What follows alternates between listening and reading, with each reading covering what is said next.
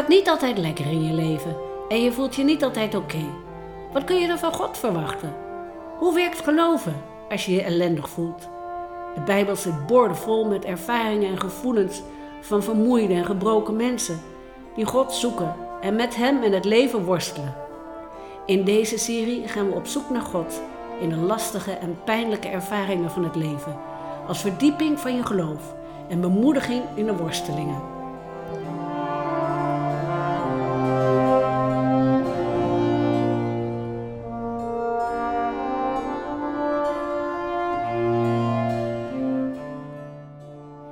Is de derde in de serie van vijf.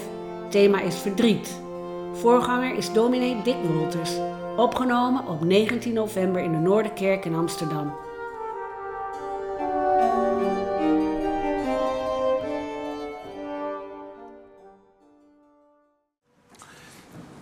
We zijn bezig met een serie verdiepingsdiensten rondom het thema geloven als je je. Verschillende pastorale situaties komen voorbij. En vanavond is het thema geloven als je je verdrietig voelt. Twee lezingen. Gedeelte uit 2 Samuel 19. De eerste negen versen.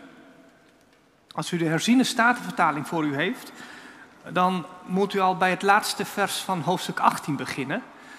Want dit uh, Bijbelgedeelte kent een andere versindeling in de herziene statenvertaling en de nieuwe Bijbelvertaling.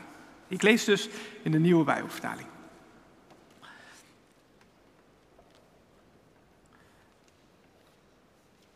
Koning David heeft net te horen gekregen dat zijn zoon Absalom is gedood in de strijd.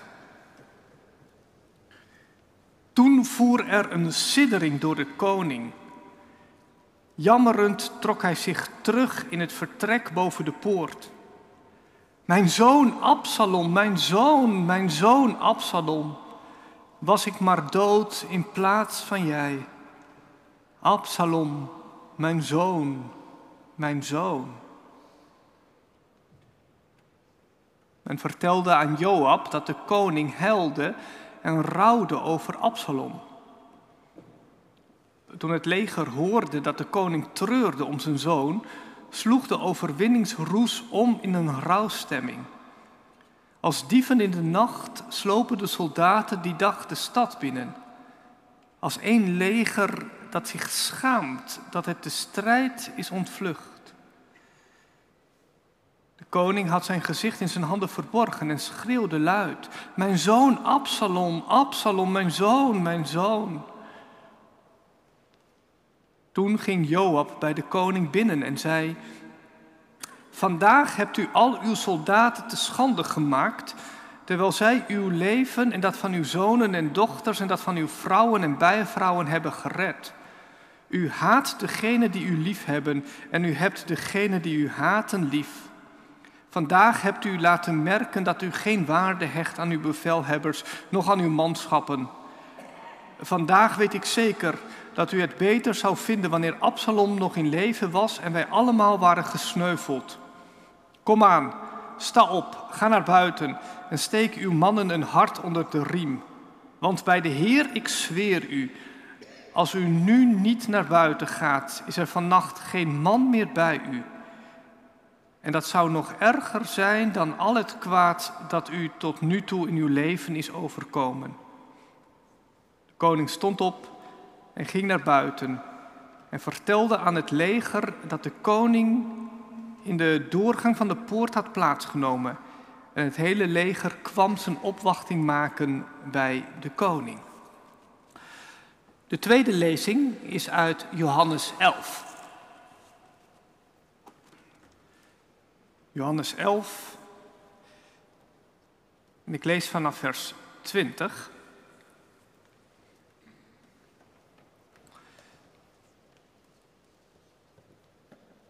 Even om in het verhaal te komen. Jezus en zijn discipelen die hebben te horen gekregen dat hun vriend Lazarus ziek was. En ze gaan paar dagen daarna naar hem toe. Maar inmiddels is Lazarus al overleden. Zodra Martha dan hoorde dat Jezus kwam, ging ze hem tegemoet, maar Maria bleef in huis zitten. Martha nu zei tegen Jezus: Heer, als u hier was geweest, zou mijn broer niet gestorven zijn. Maar ook nu weet ik dat God u alles wat u van God vraagt geven zal.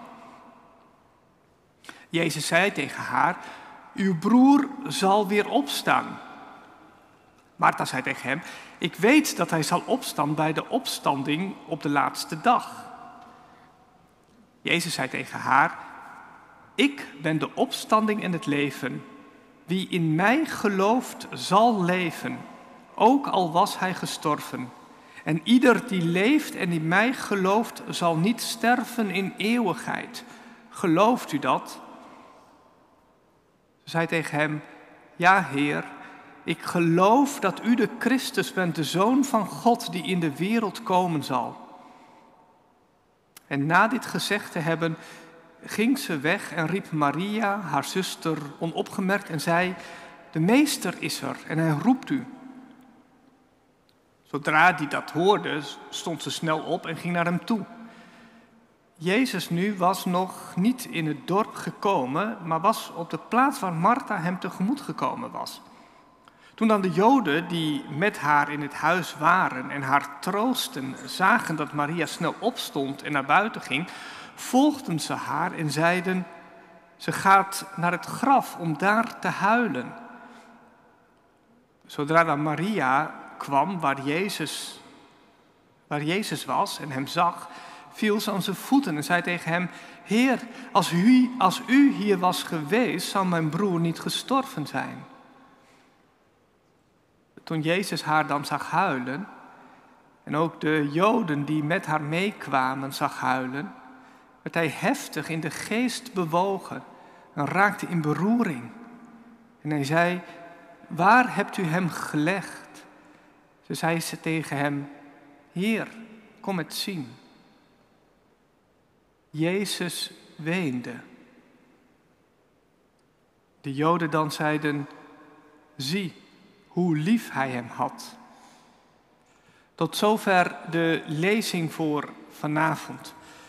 Geloven als je je verdrietig voelt. Gemeente van ons Heer Jezus Christus. In een van zijn conferences vertelt Kees Storn hoe hij afscheid genomen heeft van het christelijk geloof. En dan vertelt hij dat het zaadje geplant is tijdens de uitvaart van een klasgenootje van hem. Hij zat in de kerk, als jong kind. Hij hoorde prachtige woorden over God, over de hemel en hoe zijn vriendje nou op de beste plek was die hij maar zich kon wensen. En ondertussen zag hij de ouders huilen alsof ze het zelf niet geloofden, zegt hij. Blijkbaar is het christelijk geloof niet bestand tegen de harde realiteit van de dood. Die opmerking die zette mij aan het denken. Wat is de relatie tussen geloof en verdriet? Op welke manier is God betrokken op onze tranen?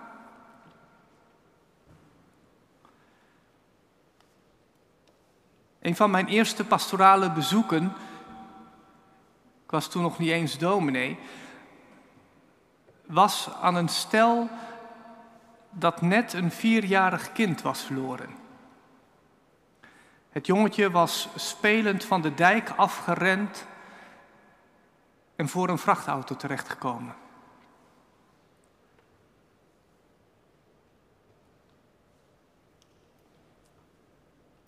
En ik zie me nog zitten, sprakeloos, niet wetend wat ik zeggen moest. En ondertussen komen familie en vrienden binnen. En ik denk dat ze ergens hetzelfde machteloze gevoel hadden als dat ik had. Maar de meesten die voelen zich dan ergens wel gedwongen om iets te zeggen. Je wil toch troosten. En dan hoor je de meest verschrikkelijke dingen, zoals, gelukkig heb je nog drie gezonde kinderen. Of, wat fijn dat je mag weten dat Hij bij God is. Of, blijf altijd vertrouwen op de belofte van God dat Hij erbij is. Ik vond het verschrikkelijk. Omdat iedereen meende iets te moeten zeggen. Maar niemand stelde vragen. Iedereen dacht te moeten troosten.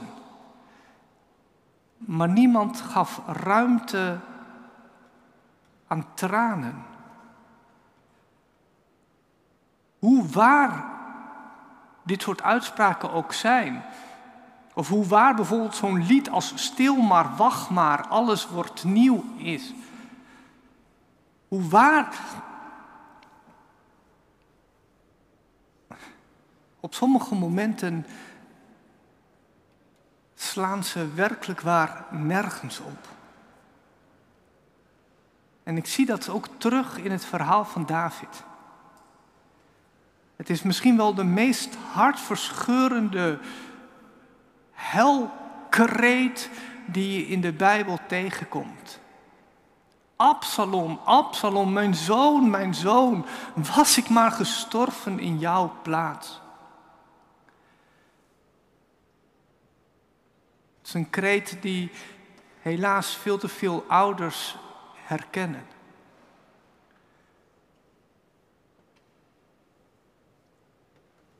Als je kind gestorven is, dat is zo onnatuurlijk. Je zou wel van plaats willen ruilen. Maar David staat alleen in zijn verdriet. Er is geen ruimte voor. Joab Joab, die overigens zelf Absalom had gedood. Joab, die schudt de koning wakker. Want er is meer aan de hand.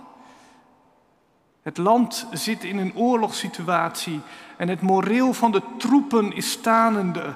Hij moet nu opstaan, zijn verdriet vergeten en er zijn voor zijn troepen en hen weer nieuwe moed inspreken. Als je die hele episode van David en Absalom leest in de Bijbel, dan valt het eigenlijk op hoe passief de koning is. Op allerlei verschillende momenten doet hij niets. Vanaf het allereerste begin en de onrust die er was in zijn eigen huis en de opkomst van Absalom, het, het, de beginnende revolte en, en het vluchten en de oorlog die daarop voert, Meestal voerde hij de troepen aan, als koning ging hij vooraan, maar nu bleef hij afzijdig van de strijd zitten. Want hij werd innerlijk verscheurd tussen het koning zijn en het vader zijn. Het enige wat je hem in de hele episode hoort zeggen tegen de soldaten is: spaar de jongeling. Doe mijn zoon Absalom niets. In de hele situatie zien we niet de koning David, maar de vader. En als het moment daar is, wordt hem niet eens de rouw gegund, het verdriet. Absalom, Absalom.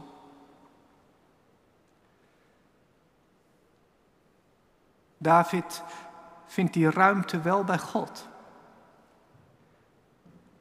Als je zijn psalmen leest, kom je daar meer dan eens de tranen tegen.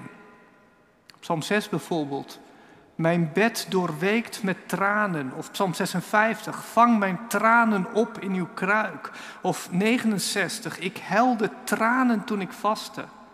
maar een kleine greep, maar op heel veel andere plekken zie je hoeveel verdriet David gekend heeft in zijn leven.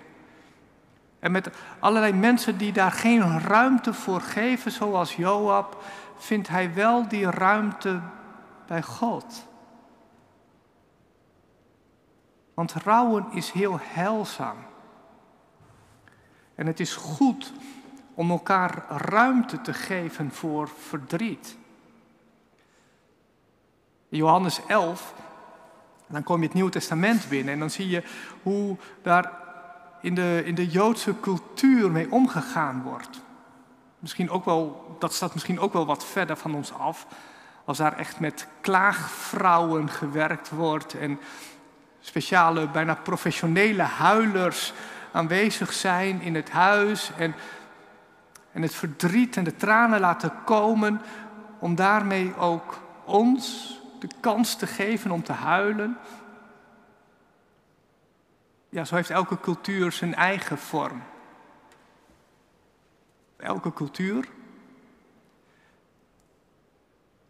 Ik heb maar al te vaak buitenlanders die in Nederland komen horen zeggen: Ik zie Nederlanders eigenlijk zo weinig huilen. En ook bij uitvaarten er is zo weinig ruimte voor verdriet. En natuurlijk, ik denk ook niet dat we erop zitten te wachten dat ons huis vol zit met allerlei professionele rouwvrouwen of mannen. Maar de keerzijde is ook een andere. Ik sprak bijvoorbeeld een, een vrouw die zei: Nee, ik huil niet waar anderen bij zijn. Ik ben bang dat ze dan niet meer komen, dat ze het zat worden, het mij bezoeken. Ik huil wel als ik s'avonds alleen in mijn bed lig. En toen ik een beetje doorvroeg, toen bleek dat ook daar de tranen steeds moeilijker kwamen. En ik vond het niet vreemd. Als je zo jezelf oefent in het tegenhouden van je tranen, ja, dan wordt het bijna een tweede natuur. Hoe kostbaar kan het dus zijn als we in de kerkelijke gemeente elkaar ruimte geven om die tranen te laten stromen? Paus Franciscus heeft een tijdje geleden een toespraak gehouden rondom zalig de treurenden.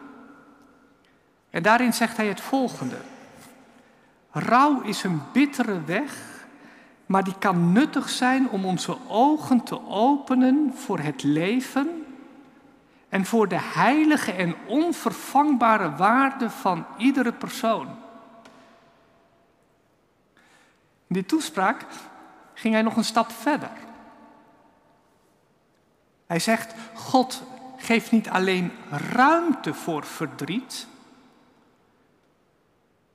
maar God geeft zelf ook de tranen. De oude woestijnvaders, die zagen tranen als een gave van de geest. God geeft tranen. Het gaat namelijk, zegt hij, om de innerlijke spirituele weg. Weet je wat we net ook zongen? Dat door je verdriet heen je een hernieuwde weg vindt tot God en tot je naaste. En ik vond dat best wel een bevrijdende gedachte. Een gedachte die mij hielp ook om elkaar meer ruimte te geven voor verdriet. De gedachte dat onze tranen een geschenk van God zijn. Dat de geest ons helpt te huilen. Het is de gave van het geraakt worden.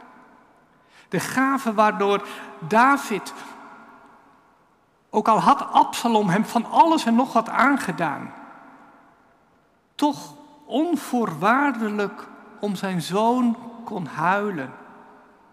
Het is de gave waardoor Martha en Maria, ook al geloofden zij in de opstanding en het leven, konden huilen om het gemis van hun broer. Het is de gave van het geraakt worden. En dat is het eerste wat ik wel tegen Kees Torn zou willen zeggen. De tranen die je zag, ze zijn niet een teken van twijfel, maar ze zijn juist een teken van geloof. Want wij geloven namelijk in de God van het leven. En wij geloven dat dit niet is zoals God het heeft bedoeld. Wanneer we hier bij het graf staan, beseffen we hoe ver we bij God eigenlijk vandaan staan en bij het leven dat Hij ons gegeven heeft. En zeker als we dit kind zien, zo'n bloem in de knop gebroken. Dit is zo niet Gods wil. Dit is zo niet wat God gedacht heeft. Dat we daardoor geraakt worden. Ja, God zij dank worden wij nog geraakt door de gebrokenheid. En geeft God ons tranen om die innerlijke verscheurdheid in ons gestalte te geven. Want wij geloven dat de dood niet bij het leven hoort. En daarom kunnen we nooit berusten in welk verlies dan ook. God geeft tranen. Dat is het eerste. En het tweede sluit daar direct bij aan. God heeft tranen. God huilt zelf ook.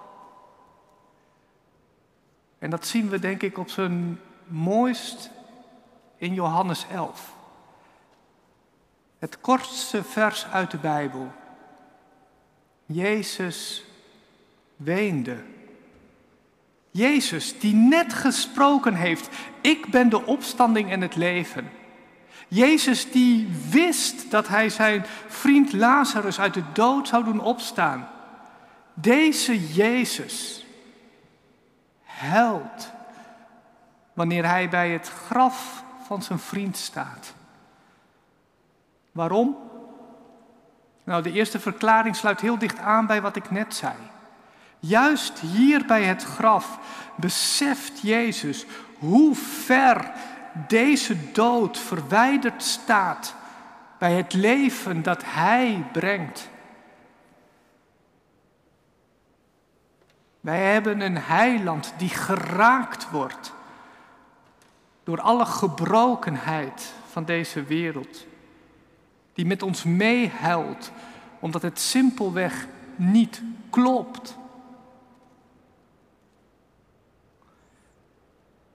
De tweede verklaring wijst erop dat Johannes heel zorgvuldig zijn woorden kiest. En dat hij voor het huilen van Jezus een ander woord gebruikt dan voor het huilen van Martha, Maria en de omstanders.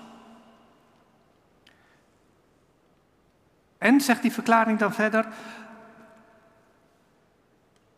er klinkt een stukje ergernis door in dat huilen van Jezus. Ergernis vanwege het gebrek aan geloof in Hem. Er is nog een derde verklaring, daar kom ik zo nog op terug. Maar ik heb even met deze verklaring geworsteld. Klopt het wel, klopt het niet? Nou, aan de ene kant, Er wordt gesproken over ergernis in dat verhaal bij Jezus. En misschien wel omdat het verdriet van die omstanders niet leidt tot een nieuwe weg tot Hem. Dat het verdriet niet hen in verbinding brengt met Hem. En dat zullen we denk ik ook wel herkennen in ons leven en in de mensen die we om ons heen zien. Op de een of andere gekke manier, de ene kan in zijn verdriet verder bij God vandaan komen en de ander kan in zijn verdriet dichter bij God vandaan komen. En die ergernis zit hem dan in dat verdriet dat, dat ons bij Hem vandaan trekt. Want eerder had Jezus veel, veel liefdevoller was hij omgegaan met Martha die door haar verdriet juist tot de beleidenis was gekomen, u bent de Messias. Aan de andere kant had ik ook een beetje moeite om, om die ergernis en verdriet wat uit elkaar te trekken. Misschien juist wel, en dat zullen we ook wel herkennen, dat, dat in tijden van rouw emoties zo makkelijk in elkaar overlopen. Dat je er zelf ook amper onderscheid in kunt maken. En ik zou er voor waken om, om Jezus te ver bij dit verdriet vandaan te halen. Omdat de Bijbel ons ook wel laat zien dat God echt intens bewogen is op de gebrokenheid, het lijden en het pijn van deze wereld. Bijvoorbeeld in Romeinen 8 als over de geest wordt gezegd dat hij in ons zucht. Te midden van al het lijden en het pijn pleit de geest van God in ons met een woordloos zuchten. Ik hoor daar de tranen van God in. De Anglikaanse priester David Rancorn schreef het boek De taal van de tranen. En hij gaat dan onder andere in op de vraag: wat nu als je niet kunt huilen? Een vraag die je misschien wel herkent. Soms zou je zo graag de tranen vrije loop laten gaan, maar ze komen niet. Wat nu als je niet kunt huilen? Nou, hij zegt daar veel over, een heleboel ook praktische adviezen, ook een doorverwijzing soms naar therapie als dat nodig is. Maar een van de dingen die hij dan zegt is, duik in het evangelie. Duik in de verhalen over Jezus. Want daarin zie je God. Zie je God die geraakt wordt door deze harde wereld. En duik in je eigen hart. Want daar vind je de geest die bidt en die zucht en die huilt. En ook al zijn je ogen droog, heb dan een hart dat huilt. Ik zou het misschien net even iets anders zeggen, maar, maar als je niet kunt huilen, richt je dan op God. Hij huilt voor jou. Want God heeft, God geeft niet alleen tranen, God heeft ze zelf ook. En dan de derde verklaring voor, voor dat anders huilen van Jezus.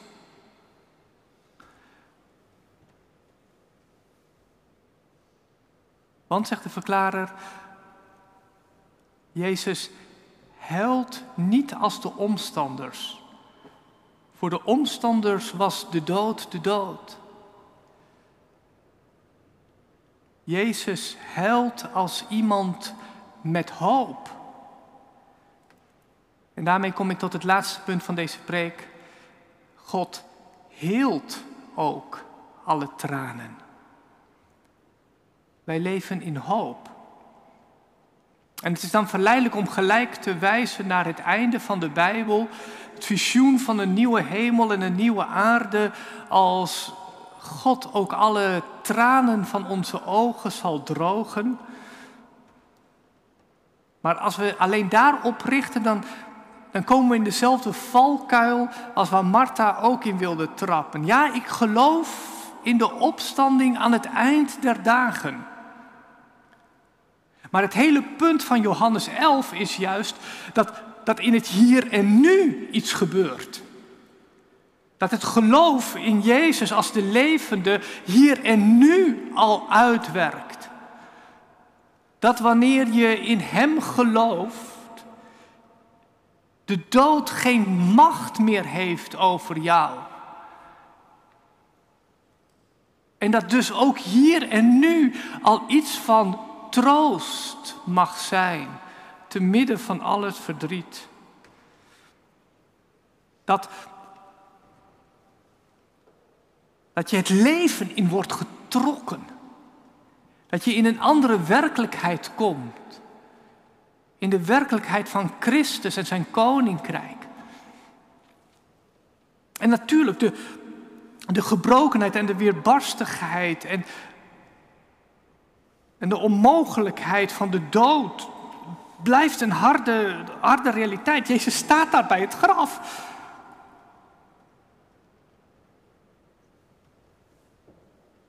Maar hoe hard die werkelijkheid ook lijkt,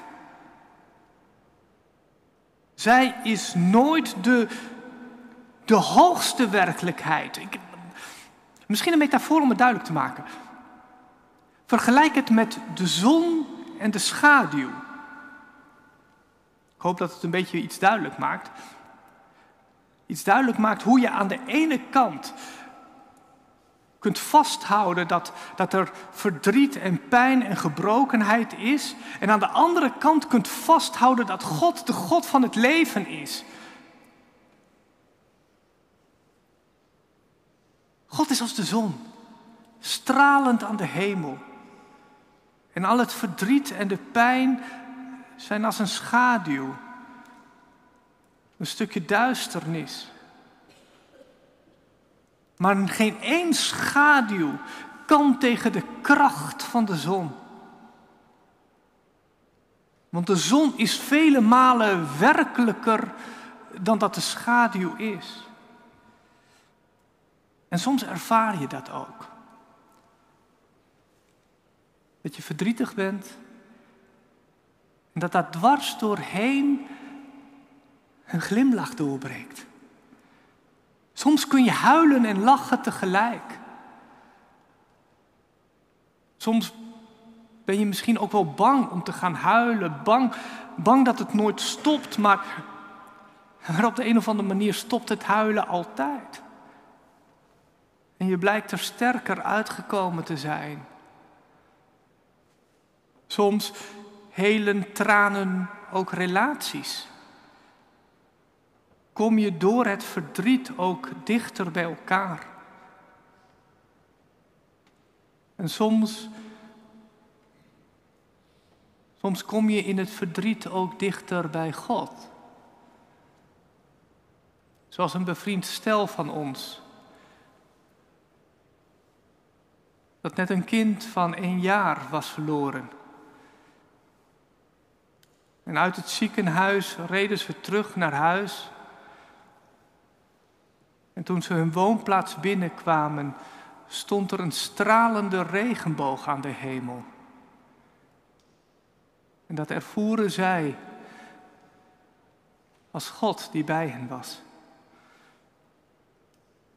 Mensen zijn slechte troosters, dus dit soort dingen moet je echt niet tegen anderen gaan zeggen. Maar als je in hun verdriet naast hen gaat zitten simpelweg aanwezig bent, ruimte geeft aan verdriet en aan de verhalen, dan komen ook dit soort verhalen boven. Verhalen van God die troost, die heelt, en tranen droogt. Ook hier en nu. En dan ook straks. Want als je dit allemaal gezegd hebt, mag je ook vooruitkijken. En kijken naar dat visioen waar ik het net over had. Die nieuwe hemel en de nieuwe aarde. Wanneer God de tranen voor eens en voor altijd zal helen. Hij droogt onze tranen, zegt Johannes. En Tish Warren schrijft daarbij: Wat nu als je die opmerking ook letterlijk mag lezen? Niet alleen als dat God een keer de tranen doet stoppen, dat er een einde is aan het verdriet, maar ook dat God nog één keer je de ruimte geeft om te huilen. Dat God je de tranen in de ogen geeft om alle pijn en alle schuld en alle verdriet en alles wat je hebt meegemaakt. En dat God dan nog één keer met jou meehelpt om alles wat niet klopte zoals Hij dat had bedoeld. En dat God dan voor de laatste keer je tranen droogt. En dat je daarna voor altijd in zijn eeuwige vreugde mag binnengaan.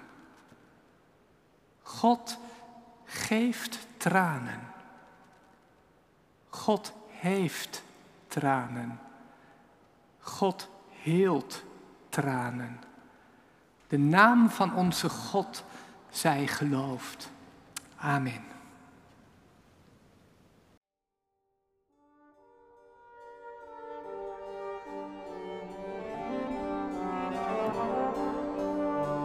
U luisterde naar een overdenking in de serie Geloven als je je rot voelt. Mijn naam is Loes Hussein Cornelissen en deze podcast werd gemaakt door Michiel Dumont. Muziek in deze podcast is van Constantijn Huygens en is gespeeld door het artistiek collectief op het jubileumconcert van 15 april 2023. Als u meer overdekkingen wilt beluisteren, abonneer u dan op onze podcaststream of kijk op onze website noorderkerk.nl.